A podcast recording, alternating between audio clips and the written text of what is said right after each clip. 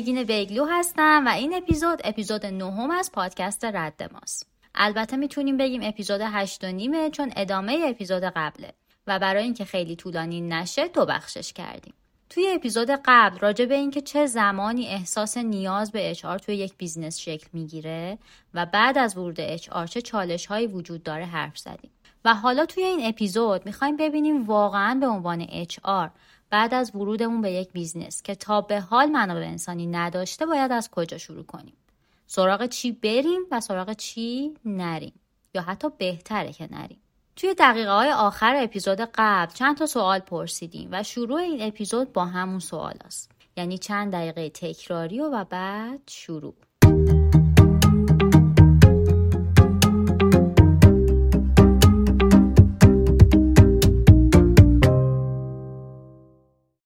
حالا که فهمیدیم HR دقیقا کی وارد میشه و وقتی که وارد میشه با چی مواجه میشه ببینیم واقعا نقش HR چیه این وسط توی فرایند رشد شرکت؟ اصلا شکل گرفتن HR لزومی داره یا نه؟ یا برای اینکه HR درست توی سازمانمون جا بیفته و کمک کننده و تسهیلگر هم باشه برای رشد و توسعه باید چیکار کنیم؟ یا هر کدوم از ماژولای HR کجا و توی چه سطحی باید استفاده بشن که به رشد شرکتمون کمک کنه و برعکس سرعتگیر هم نباشه؟ اولین کارهایی که باید انجام بدیم چیه؟ یا حتی کدوم کارها رو تا چه مرحله انجام بدیم؟ توی ماههای اولیه ورود HR یا حتی گاهن سال اول ورود HR اولین چیز و مهمترین چیز وقتی که چیزی وجود نداره درست کردن زیر ساخته. ما نمی‌تونیم بگیم جذب مهمتر یا برند کارفرمایی. نمی‌تونیم بگیم حقوق دستمزد مهمتر یا ارزیابی عمل کرد. اما چیزی که توی همشون خیلی مهمه وجود اون زیر ساخته است. مثلا اگر که ولکام پک می‌خوای لازمش زیر ساخت فرایند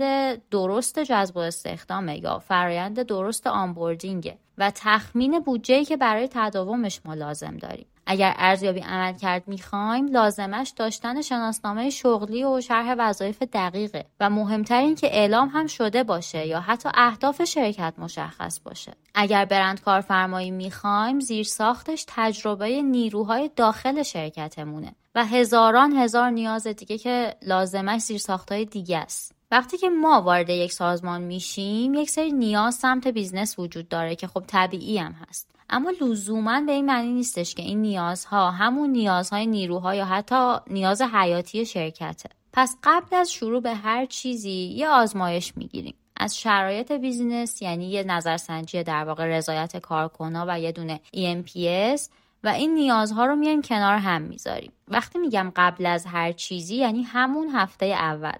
قبل از اینکه چیزی تغییر کنه یا اصلا شما دیده بشین توی اون شرکت. بعد که خروجی نظرسنجی مشخص شد حالا می‌تونیم اولویت بندی کنیم که از کجا باید شروع کنیم یا چه دغدغه های پررنگتر از سمت نیروها که رفعشون کنیم و بتونیم تغییرات مورد نیاز شرکت رو با فراغ بال بیشتری انجامش بدیم. یا حداقل اگر نیازهای مثلا business زمان شروع کار شما ممکن که اگریسیو باشه توی نگاه اول بهتره در کنارش یه سری نیازهای اولیه نیروها رو هم که از اون نظرسنجی متوجه شدیم برطرف کنیم تا یه بالانسی ایجاد بشه و اون تغییرات مثبت به چشم نیروها بیاد. این شکل نباشه که اشعار اومده که فقط قانون بذاره همه رو جمع کنه. اما جدا از بحث خروجی نظرسنجی این نظرسنجی مسیر هم میده به شروع فعالیت های شما و توی هر شرکت هم ممکنه متفاوت باشه. ولی اولین مسئله جدی که نیاز به HR بر اساسش ایجاد میشه همون جذب و استخدام است. توی شرکت های کوچیک معمولا این شکلیه که خود مدیرامل یا یه نفر به عنوان مثلا ادمین آگهی می‌ذاره. تازه اگر جاب برد داشته باشن که خیلی وقتا ممکنه ندارن و فقط از طریق مثلا معرفی دوست و آشنا پیش میرن.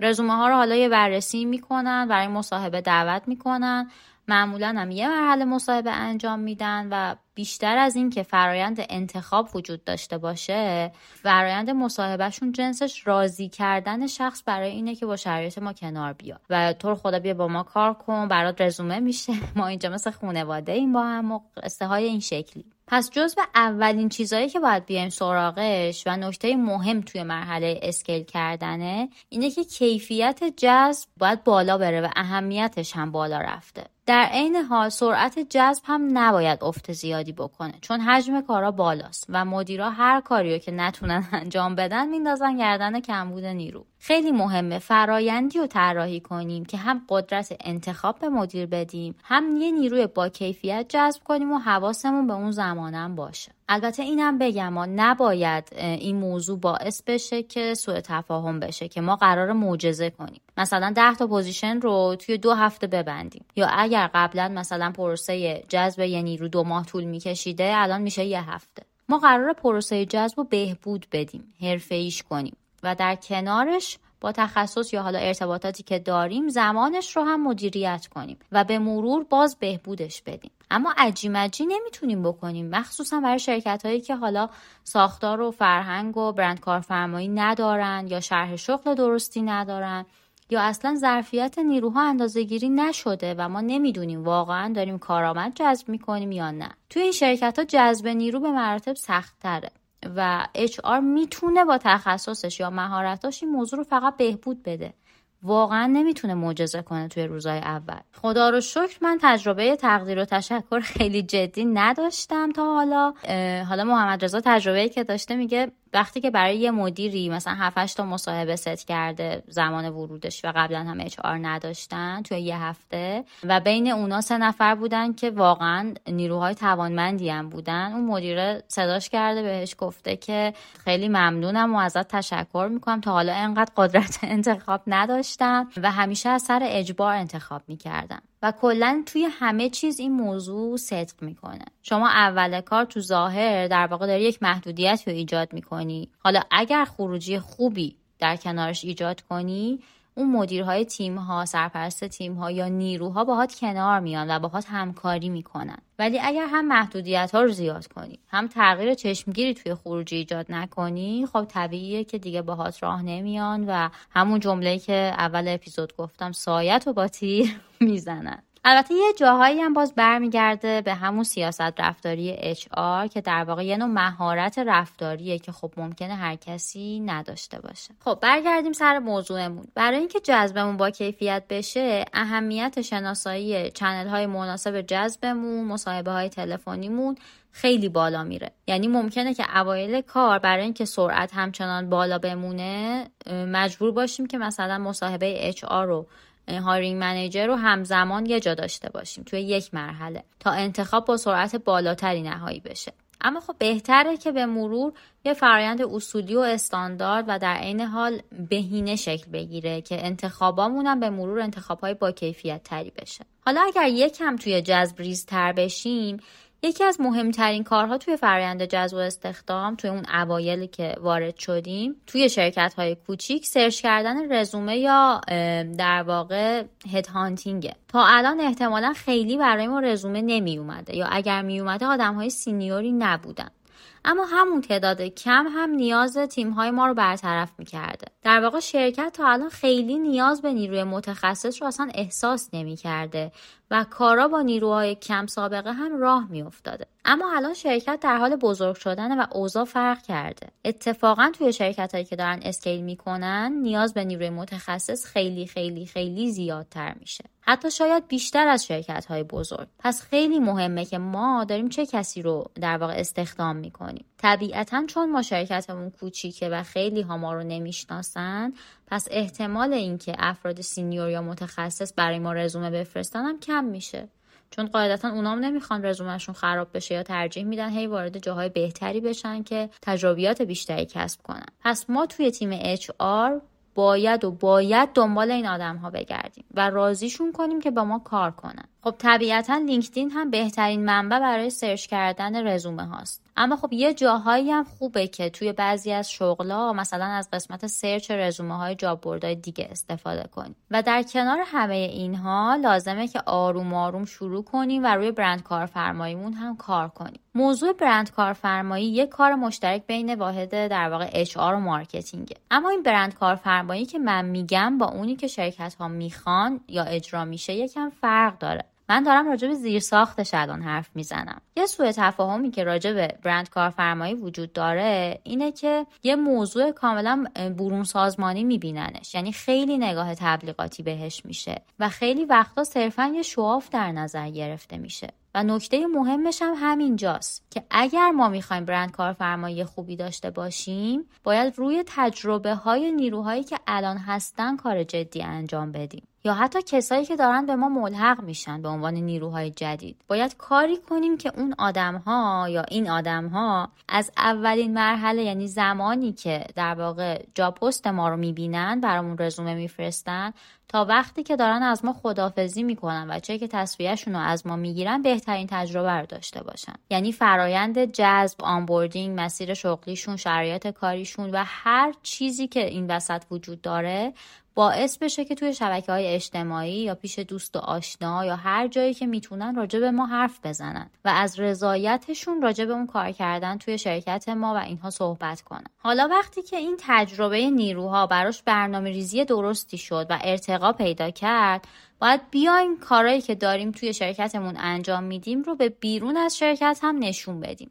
و ترغیب کنیم نیروها رو که به ما بپیوندن. این اون قسمتیه که میگم باید یواش یواش شروع کنیمش که هم آدم هایی که دارن با ما کار می‌کنن حال خوبی داشته باشن و ما رو تبلیغ کنن و کار کردن توی شرکت ما رو به بقیه توصیه کنن و هم بعدا ما بتونیم بدون اینکه از نیروهای داخل شرکتمون زخم زبون بشنویم از کارامون event هامون و برنامه هامون تولید محتوا کنیم و توی شبکه های مثلا اجتماعیمون منتشرش کنیم. یه موضوع دیگه هم که توی جذب وجود داره بحث استخدام نیروهای senior ه که باید بهش آگاه باشیم و مدیریتش کنیم. یعنی یک چالش هایی وجود داره. چون نیروهای senior معمولا تجربه های خوبی از همکاری با شرکت های بزرگ و ساختار یافته دارند. و اگر که موفق شدیم که در واقع استخدامشون کنیم باید روی نگه داشتشون تمرکز نکنیم. فرا تمرکز کنیم. یعنی چی؟ یعنی نیروی senior رو onboard کنیم بابت شرایطی که توش قرار باشه و فرایندهایی که در حال ساختنه و ممکنه انتظاراتش رو برآورده نکنه. و باز تاکید کنیم براش که تو خودت جزو افرادی هستی که به ساخت این فرایند یا ساخته داری کمک می‌کنی و یه جورایی گوشه کار رو اومدی که بگیری.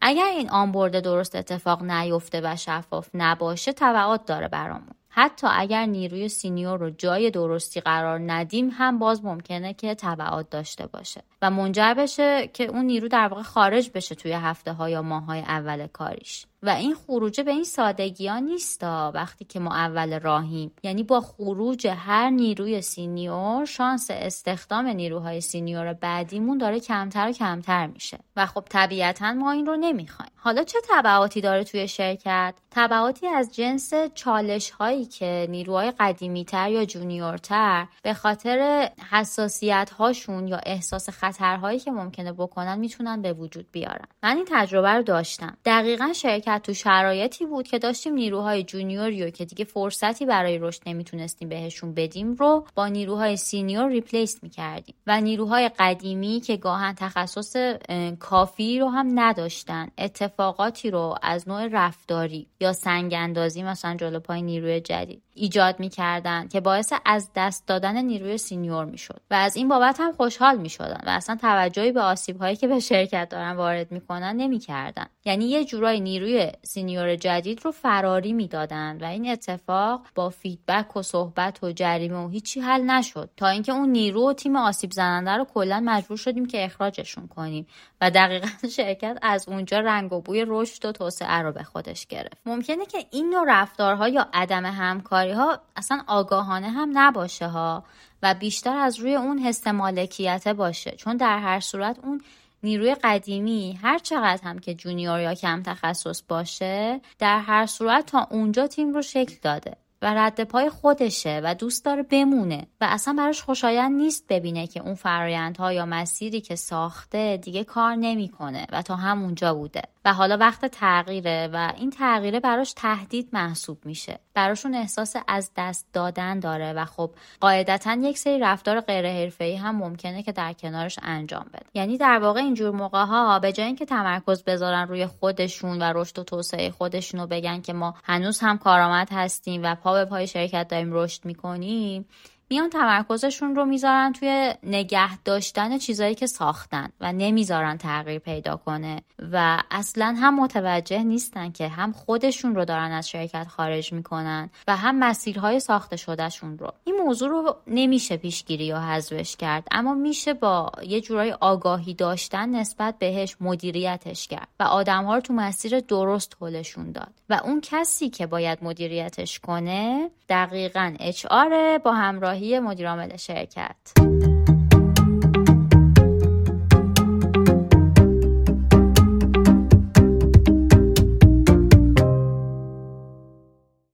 موضوع بعدی که باید بریم سراغش بحث مدیریت هزینه است. توی اوایل شروع به کارمون. این مدیریت هزینه ممکنه که توی جذب و استخدام باشه یا توی ایونت ها یا توی مزایایی که داخل شرکت وجود داره. مدیریت هزینه همیشه به معنی کاهش هزینه نیست یعنی ما قرار نیست یهو همه چیز رو تغییر بدیم. ما فقط قرار بهبود بدیم. بهبود دادنم توی مدیریت هزینه در واقع این شکلی میشه که بیایم ببینیم چه هزینه هایی داره انجام میشه. اصلا نیازی بهش هست یا نه؟ و اگر لازمه تقسیمش کنیم اون بودجه رو. جاهایی که لازمه یا اگر پرتی داره برطرفش کنیم. یا اگر هزینه غیر ضروری داره میشه و جای ضروری هزینه ای نمیشه اینا رو با هم ریپلیس کنیم. و در نهایت هم اگر هیچ چیز مشکلی نداره و درست داره هزینه میشه نگهش داریم. یعنی نیاز نیست حتما همه چیز رو تغییرش بدیم. یه سری چیزا رو نگه میداریم و تبدیلشون می‌کنیم به قانون و چارچوب. مثلا توی جذب و استخدام کار کردن با یه ATS خیلی می‌تونه جذاب و راحت باشه.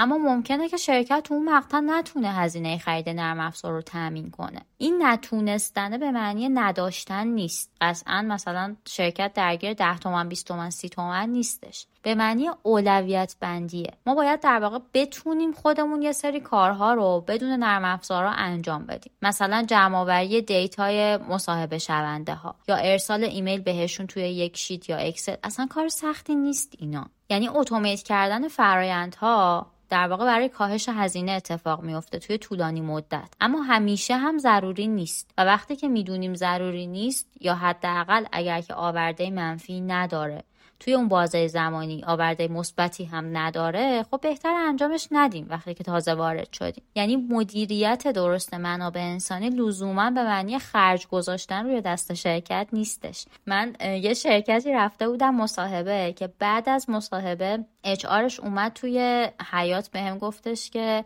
مصاحبه چطور بود و مثلا می‌خواست که یه کنجکاوی کوچیکی انجام بده. منم بهش گفتم که چه... یعنی چرا داری میری؟ چی شده؟ و مثلا چه چالش هایی داشتی؟ یه مصاحبه این و با هم کردیم. گفتش که من مدل کار کردنم با هزینه زیاده.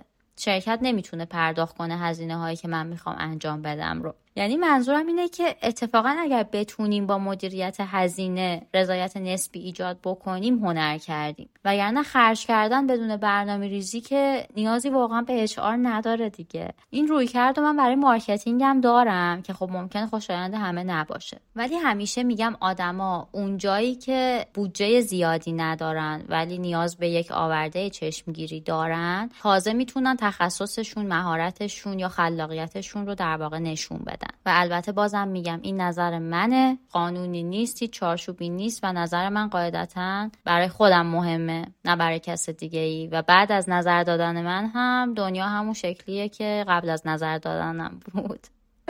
این مدیریت هزینه حتی توی بحث استفاده از جاب بردام می‌تونه مثلا شکل بگیره. یعنی نیازی نیست که همه position ها رو توی همه job board آگهی کنیم. برای هر شغل بیایم از job board متناسبش استفاده کنیم تا هزینه خرید این بسته های استخدامیمون هم کاهش مثلا پیدا کنه. یا مثلا هزینه ای که داره برای رفاه نیروهامون به عنوان یک مزیت داده میشه اشتباهه. مثلا فرض کنید که یک شرکتی داره میان وعده میده و اون هزینه رو در واقع داره انجام میده ولی ساعتی که داره این اتفاق میفته یا این میان وعده در واقع داده میشه به نیروها کسی اصلا تمایلی به استفاده ازش رو نداره و داره دور ریز میشه. خب این هزینه رو می‌تونیم مثلا با یه صبونه خیلی خوب جایگزین کنیم که بچه ها اول کار که میان مثلا کنار هم صبونه بخورن و بعد کارشون رو شروع کنن. رضایت هم اینجوری میره بالا. حالا اینا مثالای کوچیکی بود که من زدم و خیلی چیزای دیگه و مهمتر هم هست قاعدتا. موضوع دیگه ای که باید بریم سراغش بحث آنبوردینگه. اینکه الان داخل شرکت چی هست و قبلا چی شده یه طرفه. و اینکه اونایی که جدید وارد میشن چی میشه یه طرف دیگه است. پس همزمان با تغییرات و اون بهبودایی که داریم توی شرکت میدیم و برای نیروهای قدیمی انجام میشه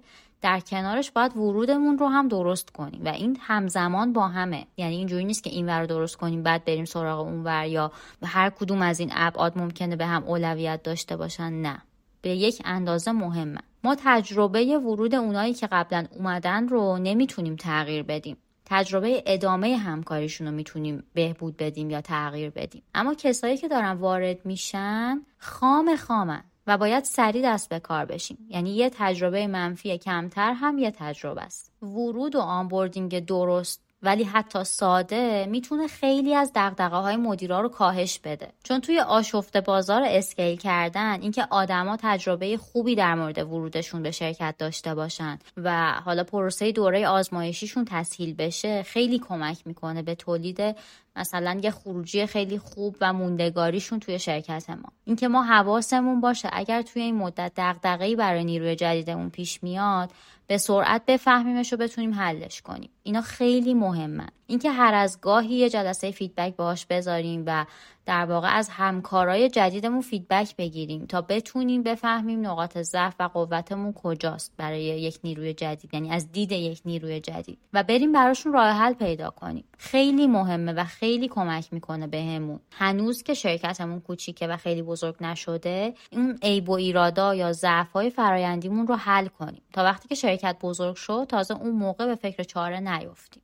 مورد بعدی که باید بهش ورود کنیم و یه جورایی دوست نداشتنیه برای نیروها ایجاد یه سری چارچوباست که بهش مثلا میگن هندبوک یا آینامه داخلی یا هر چیزی که شما میگین. اتفاقی که هیچ وقت خوشایند نیست برای آدم ها اما برای رشد ناگریز به انجام دادنش. معمولا مدیرها با این موضوع موافقن اما اعضای تیم خیلی خوشحال نمیشن ازش. خیلی مهمه که شفاف باشیم با همه و تا وقتی که شرکت هنوز خیلی بزرگ نشده این قوانین رو جا بندازیم توی شرکتمون. حالا بسته به صنعتمون یا استراتژی شرکت این قوانین و مقررات می‌تونه خیلی سفت و سخت باشه یا می‌تونه مثلا ساده و کم و منعطف باشه. اما مهمه که باشه حتما. چون از یه جایی به بعد اگر هیچ قانونی وجود نداشته باشه شرکت ضربه می‌خوره. خیلی سخت بهش نگاه نکنیم. یعنی نباید هم نگاه کنیم. چرا میگم نباید؟ چیزی که توی ورود اشعار مهمه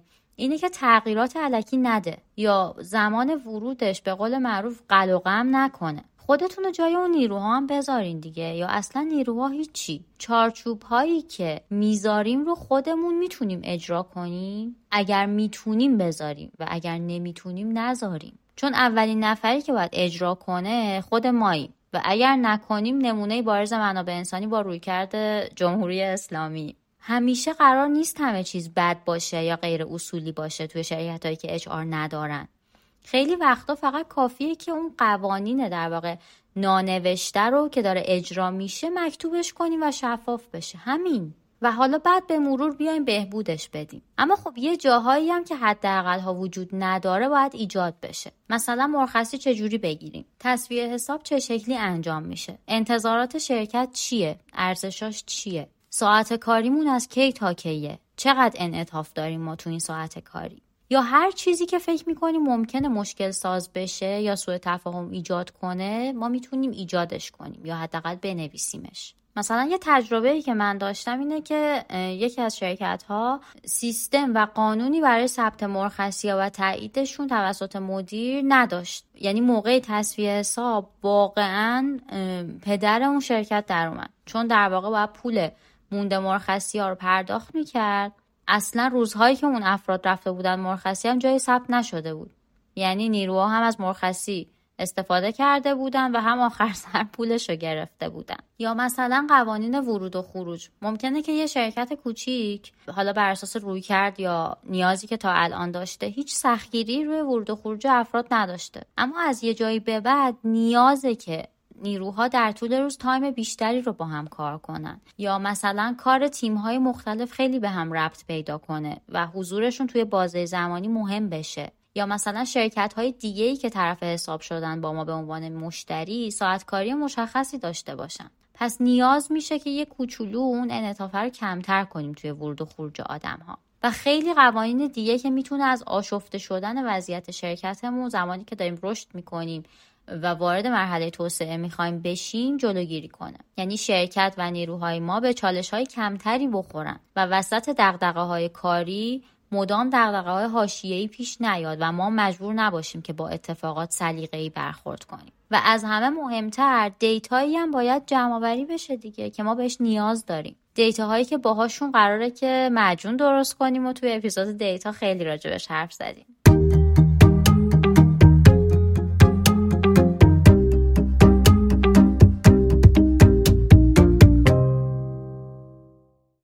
حالا این قوانین رو نوشتین دستتون درد نکنه. اعلامش کردین بازم دستتون درد نکنه. ولی این قوانین و مقررات یا چارچوبا اوایلش فراتر از حد انتظار براتون قر میاره. ناراحتی میاره فیدبک های منفی میاره ناسازگاری میاره. ولی خب در نهایت به رشد شرکت ما داره کمک می‌کنه. تجربه که من همیشه از این تغییرات داشتم همون چیزی بود که اوایل ورود اچ آر گفتم. یعنی یک سری افراد خوشحال میشن یعنی کسایی که قبلا کار ای انجام دادن و یک سری افراد خوشایندشون نیست و ممکنه که با شما مخالفت کنن قور بزنن و غیره. حالا یا به خاطر تخصص کمشونه یا خودخواهیشونه یا شاید هم واقعا اذیت کننده باشه برای یه تعدادی. من خودم همیشه اون قرها رو میشنوم و تا جایی که بتونم هم برای رفت کردنش در واقع قدم برمیدارم یا توضیح میدم چرایی این تغییر رو گفتگو می‌کنم باهاشون. اما واقعیتش از یه جایی به بعد دیگه نمیشنوم. یعنی وقتی که می‌بینم هی دارم گفتگو می‌کنم و مثلا اون نیرو یا اون تیم دوباره برمیگرده سر خونه اول و با هم به نقطه مشترکی نمی‌رسیم نمیشنومشون دیگه. یعنی حتی بعضی وقتا ممکنه اگرسیو هم برخورد کنم. چون به نظرم دیگه زیادیه. و باید توی اون همکاری با اون نیرو یا حالا نیروها به نظر من حتی تجدید نظر بکنیم. حالا ممکنه که شما یا شرکت های دیگه رویکرد دیگه ای داشته باشن که مثلا از اول محکم برخورد کنن یا بخوان تا ابد منعطف باشن. اما خب من یه مرزی براش گذاشتم تا یک جایی اون تعامله هست گفتگوه هست استقبال می‌کنم حتی تغییرات ایجاد می‌کنم. ولی از یه جایی به بعد دیگه به نظر من شنیده نشدنش بهتر از شنیده شدنشه. شاید خیلی سخیرانه به نظر برسه ها ولی واقعا به نظر من افرادی که دوست ندارن سازمانشون رشد کنه یا خودخواهی نسبت به وضعیت خودشون دارن و هر چقدر هم باهاشون حرف بزنی باز مرغشون یه پا داره اصلا آدم های مناسبی برای ادامه همکاری نیستن. یعنی آدم های مناسبی برای همراهی شرکت در زمان اسکیل کردن نیستن. در واقع اون نیروها شما رو توی همون اندازه ای که هستین نگه میدارن و در نهایت هم نگاه نمی‌کنن که چه آسیبی زدن. یا اگر یک سری موارد وجود نداره به خاطر سنگ اندازی های خودشون بوده. خیلی راحت ترکتون می‌کنن و دقیقا موقعی که دارن ترک می‌کنن ازشون می‌پرسی به خاطر همون تغییراتیه که می‌خواستین شما انجام بدین و ندادین به خاطر اونها و منعطف برخورد کردین میرن. مثلا مثلا همین ثبت مرخصی. ثبت مرخصی و میان نارضایتی مثلا از خودشون بروز میدن هزار تا دلیل میارن که ما اینو نیاز نداریم و حالا به هر دلیلی شما هم قبول می‌کنین که اوکی مثلا مرخصیاتون رو ثبت نکنین یا ورود و خروجتون رو نزنین. و بعدا دقیقا به خاطر همین موضوع که حق ما داره اچاف میشه مرخصی های ما ثبت نمیشه نمی‌دونم اضافه کاری ما دیده نمیشه ترکتون می‌کنن. یا مثلا ارزیابی عمل کرد رو براشون جدی نگرفتین چون حس خوبی نداشتن و در نهایت ترکتون می‌کنن به خاطر اینکه عملکردمون دیده نشده و اونجا خب قاعدتا به آدم فشار میاد دیگه. وقتی که HR وارد یه شرکتی میشه بحث حقوق و در کل جبران خدمات هم احتمالا خیلی مهم میشه. و باز جزء اون مواردیه که باید بهش بپردازیم اون اوایل. و دغدغه پیدا میشه براش. حالا چرا؟ چون همکارای ما یا نیروهای ما می‌بینن که شرکت داره بزرگ میشه. پس نتیجه می‌گیرن که شرکتمون داره پولدار میشه. در کنارش کار اونها هم داره سختتر میشه و حجم کارشون میره بالا. پس احتمالا کم کم توقع دریافت حقوقهای بهتر هم ایجاد میشه براشون. توقعاتی که ایجاد میشه ولی ما نمی‌تونیم اجراش کنیم.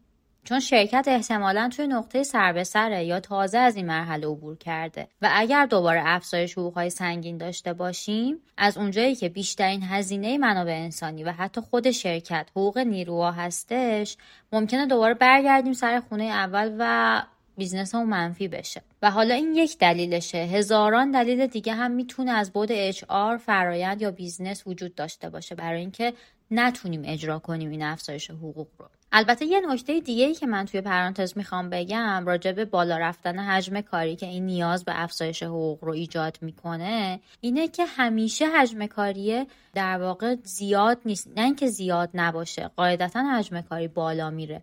ولی ظرفیت آدم ها پر نمیشه. ولی خب اونا فکر می‌کنن که دارن یه کار خیلی مضاعفی رو انجام میدن و این علتش اینه که در گذشته احتمالا حجم کاری کمتری بوده و یک نیرو مثلا از 100 درصد ظرفیتش احتمالا 30 درصدش رو تا الان استفاده می‌کرده و حالا که شرکت داره بزرگ میشه الان داره از 70 درصد ظرفیتش استفاده می‌کنه. و این حجم کاری در واقع بالا رفته ولی ظرفیت هنوز پر نشده. ولی چون آدم ها بهش در واقع عادت ندارن یا این حجم کاری براشون سخت شده احساس می‌کنن که یه کاری در واقع فراتر از انتظار دارن انجام میدن. و این موضوع موضوع مهمیه. یعنی هم باید اندازه گیری بشه هم شفاف بشه برای نیروها که چه اتفاقی داره میفته و واقعا شما از 100 درصد ظرفیتتون استفاده نمی کنید. حالا این باز صفر و صد نیست دیگه. یعنی خیلی از position ها ممکنه که اصلا اوور بشن از لحاظ ظرفیتی. ولی خب اکثرا این اتفاق نمیفته و دلیل اینکه فکر می‌کنن که حجم کارشون خیلی زیاد شده یا همه چی سخت شده همین موضوعیه که گفتم. حالا توی بحث افزایش حقوق و جبران خدمات اینجا در واقع یکی از نقش های کلیدی اچ و مهمتر راه حل های جایگزینشه که اچ می‌تونه داشته باشه. که کاری کنه که نیروها رضایت بالاتری از شرایط کاریشون داشته باشن و فقط به حقوق فکر نکنن. این راه حلا هم اکثرا مزایای جانبی هن که هزینه های کمتری دارن. مثلا ارتقای تخصص نیروها از طریق آموزش یا مثلا وام هایی که می‌تونیم بهشون بدیم یا کمک هزینه های متفاوتی که در طول مسیر همکاریشون می‌تونیم براشون داشته باشیم یا مثلا گروه های بازی فیلم کتاب و ایونت هایی که توش هم تفریح باشه هم یه سری مثلا آموزش توش بگنجونیم مثل تیم ورک ارتباطات مؤثر یا مهارت فیدبک دادن و چیزهای این شکلی. یا خیلی کارهای دیگه ای که باعث بشه نیروهای ما به خاطر شرایط خوب کاریشون و چیزهایی که داره بهشون اضافه میشه با ما ادامه همکاری بدن. و فقط به خاطر حقوقی که ازمون می‌گیرن کنارمون نباشن. این یکی از سوء تفاهمایی هم که در مورد اچ وجود داره هستا یعنی خیلی ها فکر می‌کنن که کار اچ همین ایونت برگزار کردن و شلوغ کردن و جشن گرفتن و بازی کردنه. ولی خب واقعیت این شکلی نیست دیگه. توی شرکت های کوچیک و استارتاپی غالبا آدم های جذب میشن که خیلی چارچوب و قاعده و قانون و محیط رسمی براشون خوشایند نیست. پس در نتیجه محیط و آورده های غیر حقوقی که براشون ایجاد می‌کنیم خیلی مهمتره. و اگر که ما بتونیم توی این موضوع موفق عمل کنیم می‌تونیم انتظار داشته باشیم که در واقع نیروها با ما همراه تر باشن و کمتر به خاطر حقوق ما رو ترک کنن یا ناراضی باشن. این که میگم جایگزین حقوق در واقع جایگزین اصلی حقوق که نیست. همه ما داریم به خاطر پول کار می‌کنیم و به اون پول نیاز داریم برای گذروندن زندگیمون. و تا جایی که بهش آسیب نزنه داریم راجع به این مزایای جانبی صحبت می‌کنیم. قطعا وقتی که مثلا یک نفر گذران زندگیش با 15 میلیون ما داریم بهش 5 میلیون حقوق میدیم نمی‌تونیم با مزایای جانبی اون رو براش جبران کنیم. داریم راجع به چیزهای معقول صحبت می‌کنیم. ولی یه نکته مهم دیگه هم اینجا هست که ما باید حواسمون باشه که نیاز به نیروی متخصص داره تو شرکت ما روز به روز رشد می‌کنه و بیشتر میشه. پس باید توی اسرع وقت در واقع این رنج حقوقی شرکتمون رو تغییر بدیم براش برنامه ریزی داشته باشیم و بازه های مشخص برای هر پوزیشنی بسازیم و نیاز سنجی کنیم. چون مواردی که داریم راجبش حرف می‌زنیم همونجور که گفتم جایگزین حقوق نیست. ولی خب کمک می‌کنه به همون که کمتر نیاز به افزایش حقوق نیروهامون پیدا کنن.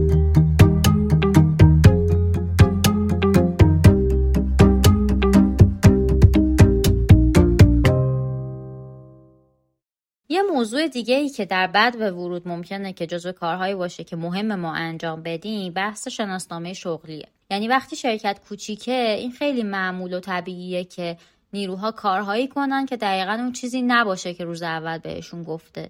یعنی مثلا ممکنه که ما یه کارشناس کار سنتر استخدام کنیم بعد یک سال واسه میریم می‌بینیم طرف داره چی کار می‌کنه.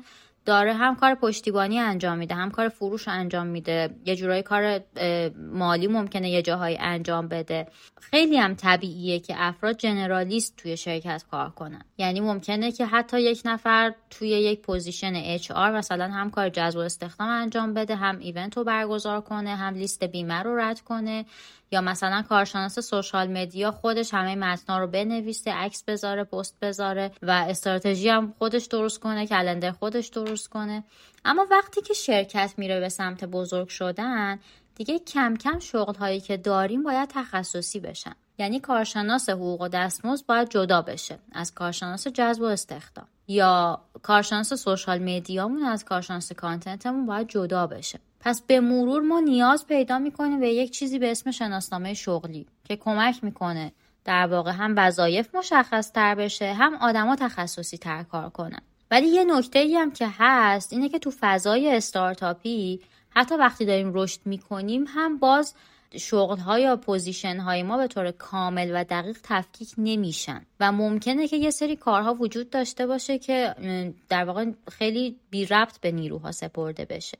اما این موضوع باید به مرور کم بشه. یعنی اگر هست یا تا یک جایی هست OK یه سعی نکنین سریع حذفش کنین یا جایگزین براش پیدا کنین. چون احتمالا جایگزینش جذب یک نیروی جدیده و ممکنه که حالا شرایطش خیلی وجود نداشته باشه. ولی خب باید به مرور کم کنیم این رو به آدم ها تخصصی تر کار کنن. توی پرانتز هم یه چیزی بگم. بعضی از شرکت ها یعنی توی بعضی از شرکت ها این اتفاق هیچ وقت نمیفته ها. یعنی یه جاهایی این یه مدل طرز تفکر یه روی کرده که نیروها نباید فقط روی یک موضوع کار کنن و اتفاقا باید یه حوزه تخصصی داشته باشن و در کنارش روی مثلا یک یا دو تا موضوع دیگه هم سطحی کار کنن و توش دخیل باشن. اما اگر که یه همچین روی کرد یا طرز فکری هم وجود داره باز باید این توی اون شناسنامه شغلیه مشخص بشه. نوشته بشه. یعنی همون دوتا موضوعی که من قراره که سطحی روشون کار کنم در کنار تخصص اچ هم باید از قبل تعیین شده باشه. موضوع دیگه ای که ما در بد و ورودمون باید بهش بپردازیم اما نه خیلی عمیق بحث ارزش های شرکت و فرهنگ شرکتمونه. فرهنگ شرکت خیلی به اون حالا هیئت مدیره شرکت یا فاندر شرکت یا کسایی که در واقع بدنه اصلی شرکتن ربط داره. یعنی در واقع فرهنگی که شرکت داره و ارزش های بنیادینش خیلی مرتبطه به ارزش های اون در واقع هیئت مدیره به خصوص مدیر عامل یا فاندر شرکت. اما نکته ای که هست اینه که اگر که این فرهنگ ساخته نشه و نکات منفیش مثلا جلوش گرفته نشه یا روی یه سری ارزش های خاص پافشاری نکنیم وقتی که شرکت از یه حدی بزرگتر بشه دیگه جا انداختن ارزش های مثبت یا مثلا جلوگیری کردن از اون ارزش های منفی خیلی کار سختی میشه. حتی یه جاهایی ممکنه غیر ممکن بشه. مثلا فرهنگ زیراب زدن، حاشیه درست کردن، پشت سر بقیه حرف در آوردن اینا اگر که توی شرکت ما جا بیفته و جلوش گرفته نشه دیگه به این راحتی ها جمع نمیشه. و یه جا به خودمون میایم می‌بینیم که هیچ همدلی و همکاری توی شرکتمون وجود نداره. و هر کی فقط به فکر خودشه و شرکت شده پر از حاشیه و حرف و حدیث. یعنی حتی جنس جلساتتون ارزیابی عمل کردتون فیدبکتون جذبتون همه چیتون به این سمت میره. و در مقابلش اگر از وقتی که شرکت کوچیکه و تعداد کمه بیایم یه سری رفتارها یا ارزشهای مثبت رو تقویت کنیم و شکل بدیم بهشون بعد از اون هر کس که به ما اضافه بشه شبیه ما میشه و همون رویه های مثبت رو ادامه میده. مثلا اگر که روحیه کار تیمی یا همکاری کردن بین تیم ها توی شرکت ما وجود داره هر کس که به ما اضافه بشه ناخداگاه برای اینکه بهتر پذیرفته بشه یا یه جورایی همرنگ جماعت بشه همین رفتارها رو ادامه میده و انجامشون میده. حالا راجع به ارزش ها و فرهنگ در واقع سازمانی اپیزود بعدیمون راجع به این موضوع من اینجا دیگه خیلی بازش نمی کنم که توی اون اپیزود بتونیم مفصل راجع بهش حرف بزنیم.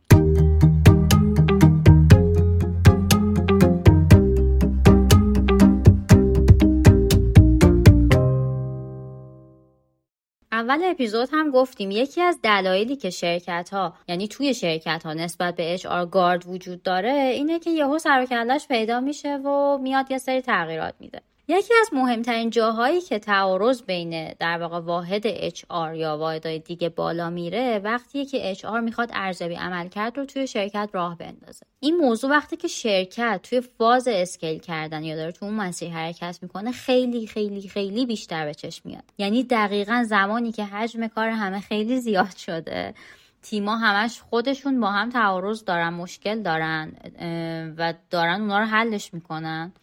مدیر عامل مثلا میاد از مدیر تیما خروجی هم می‌خواد.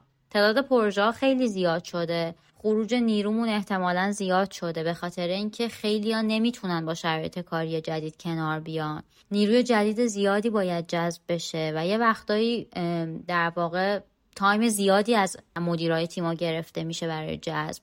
و حالا این وسط فکر کنید لای این همه شلوغی که تازه من چند تاشو مثال زدم. HR هم میاد و یه سیستم پیچیده ارزیابی عملکرد طراحی می‌کنه. میگه که باید هدف بذاریم. مدیر باید برای همه اعضای تیمش مثلا شاخص عمل کردی پیدا کنه با تک تک افراد تیمش جلسه بذاره. سر هدف باشون توافق کنه. وسط دوره جلسه فیدبک داریم. آخر دوره جلسه فلان داریم. می‌بینین چقدر شلوغه چه اتفاقی میفته یعنی توی جلسه هدف گذاری احتمالا مدیر می‌خواد یه هدف سختری رو بذاره و اون نیرو داره تلاش می‌کنه که اون هدف ها رو نپذیره یا ایراد بگیره نسبت بهشون. یا توی جلسه های ارزیابی اگر که نیرو اون هدفاشو میت نکرده باشه احتمالا شروع می‌کنه به بهونه اووردن و دنبال دلیل بودن که فلان بستر فراهم نبود فلان کار و فلانی از فلان تیم باید انجام می‌داد نداد و یه جورای ابر و باد و بارون و اینها رو همه رو مقصر می‌کنن.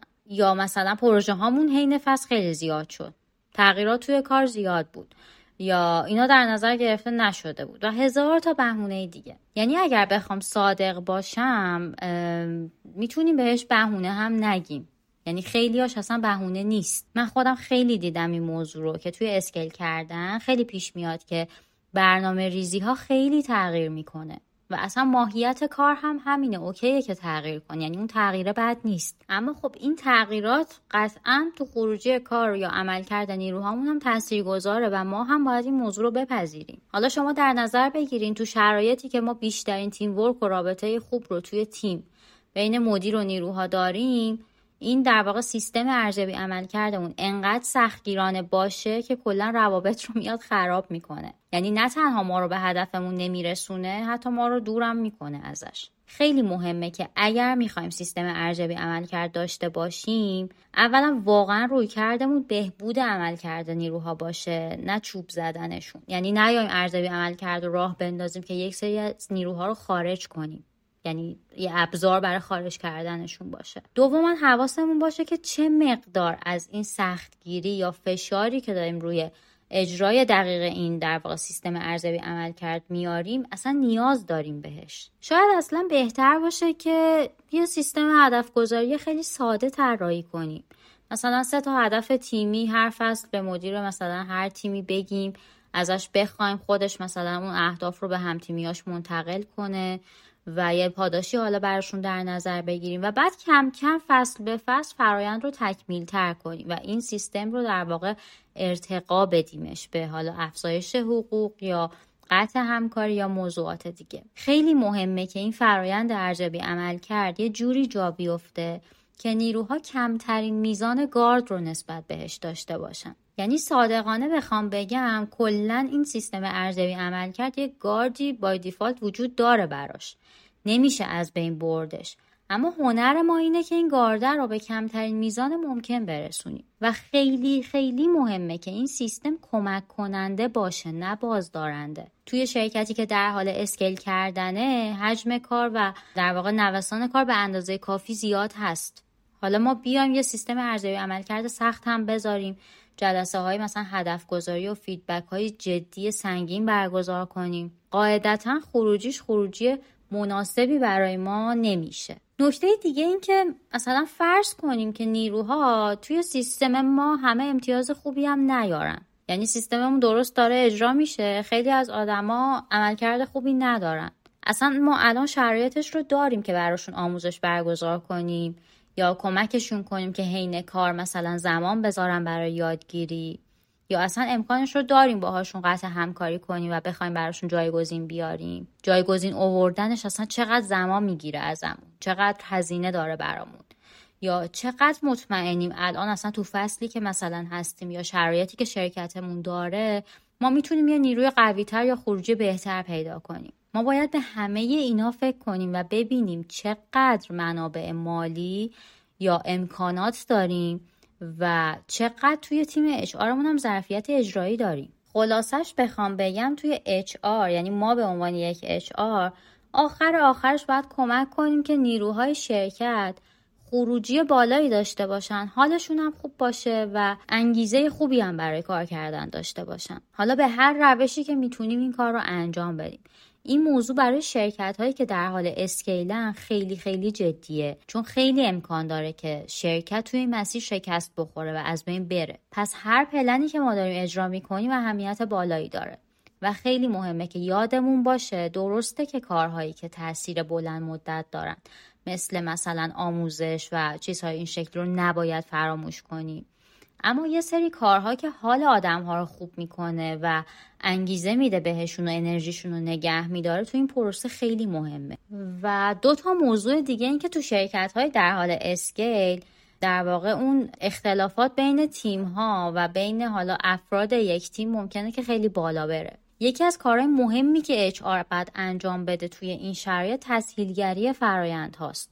یعنی با مثلا نیروها جلسه برگزار کنه و این تناقضات یا تعارض ها یا اختلافات رو حل کنه. و باز اینجا یه ظرافتی رو باید ما ببینیم. اینکه HR نباید تبدیل بشه به یک تیم یا واحدی که همه برن پیشش و پشت سرش یعنی پشت سر همدیگه شروع کنن حرف زدن. فقط نقشش باید رفع تعارض باشه. نه اینکه تقویت کنه اون فرهنگ زیرابزنی رو یا حالا فرهنگ های نامناسب دیگه که به در واقع business ما آسیب می‌زنه.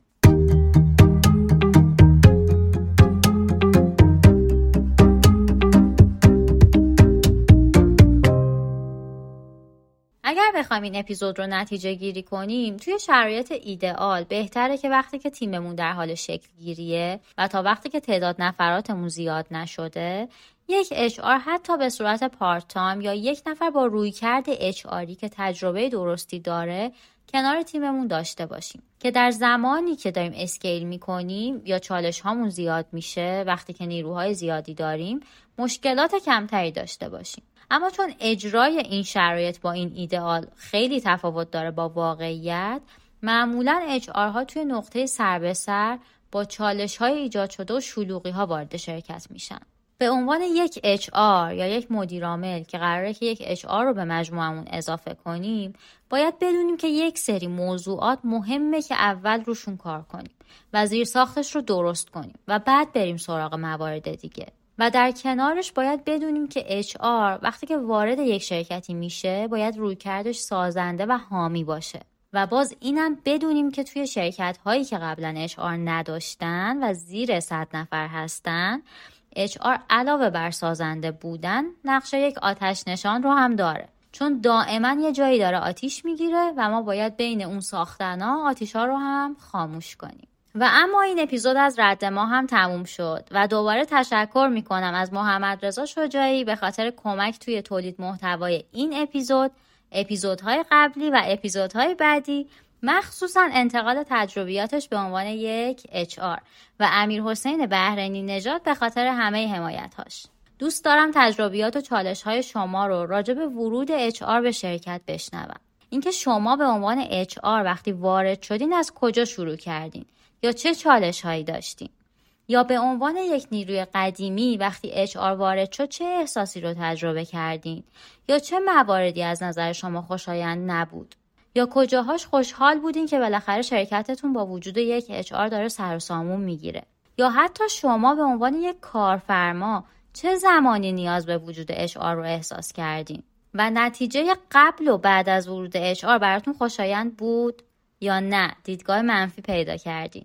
اصلا اگر دید منفی پیدا کردین فکر می‌کنین دلیلش چی بود؟ کجا اتفاق اشتباهی افتاد؟ اپیزود بعدی رد ما طبق معمول خیلی زود منتشر میشه. پس منتظرش بمونید شما می‌تونین از طریق ایمیل، لینکدین، اینستاگرام، تلگرام، واتساپ، توییتر با رد ما در ارتباط باشین و این تجربیات رو برای ما ارسال کنین.